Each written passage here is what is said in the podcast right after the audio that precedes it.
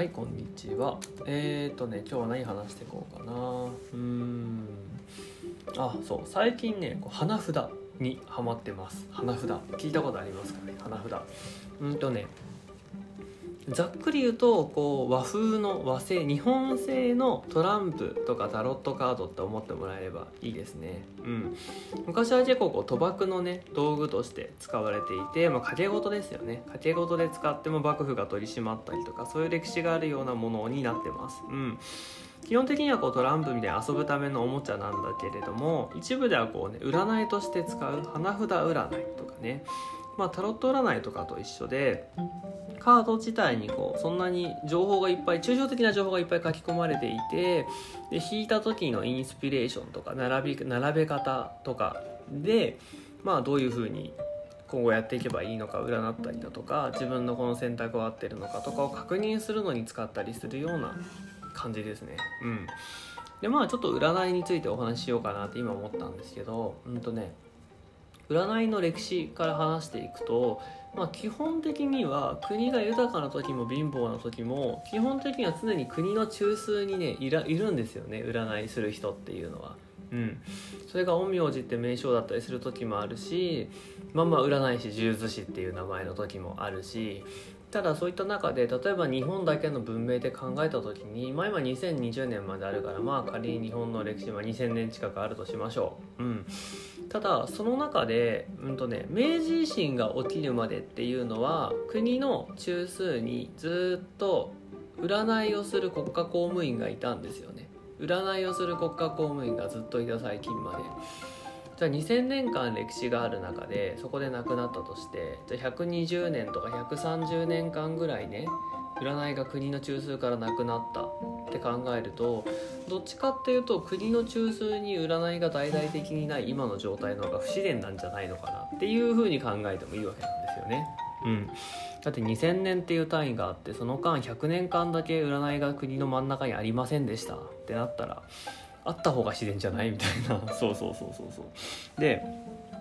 占いとかオカルト系のものって結構なんだろうインチキ臭いとかね分かんないし客観的に証明できないっていうことを言われがちなもので結構こう敬遠される気がある。っていうか僕も最近前とか昔そうだったからね。うん。それこそこうなんかね論理的根拠が全然ないしそれが当たったかどうかも分かんない。でもし当たったとしてもそれはたまたまであってっていうふうに考えてたんだけどまあどうやらそうじゃないぞって実感と感覚が湧いてきた。そう。客観的事実って結構こう万能なものな万能な証明方法に感じるんだけどそんなに万能じゃないなって実はちょっと思ってて。どんなこう研究とか検証する時も必ず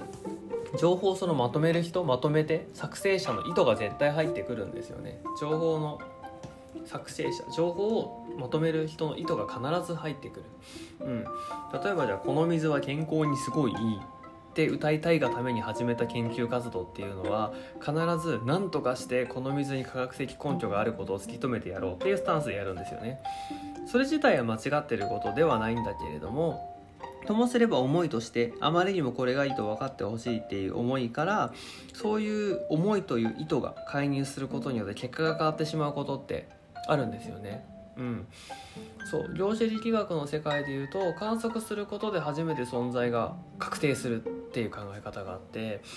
ここにじゃあ赤と黒のカードあ丸と×を書いたカードが2枚あるとしますと。で両面を裏側に伏せます。でどっちに丸があるか×があるか考えましょ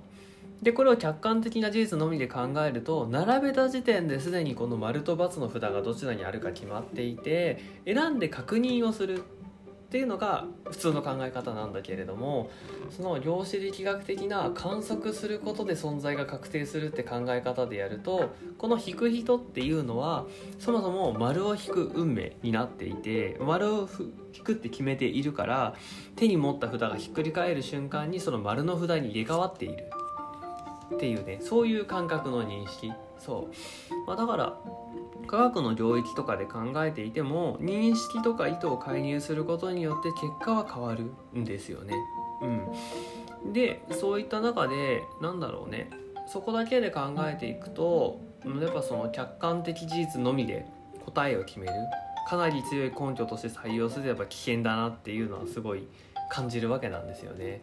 いやすんげえなんか難しい話になっちゃってたこれは。うん。まあ何が言いたいかっていうとまあ要はうーんそうだね。客観的事実だけで考えるんじゃなくて意図も介入した方がいいよっていう話なんだけどこれテーマ自体がなんかちょっと難しいね。うん。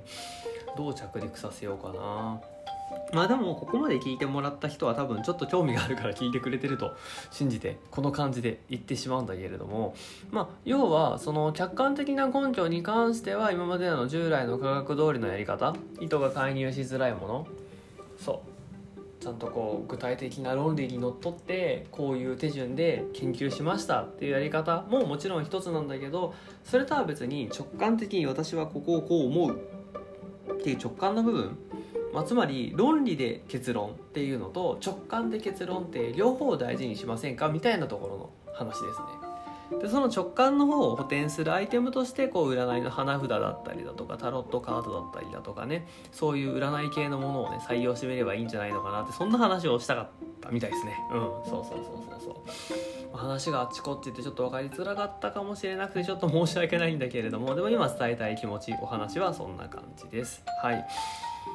ですね。結構ねその論理で考えて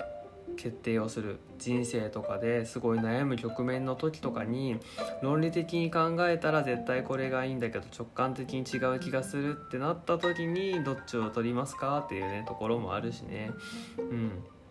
直感ね。そう直感大事にしていきましょうなんてねそんな感じの話です。はい。なんか閉まんないけどこんな感じで最後まで聞いてもらってねありがとうございました。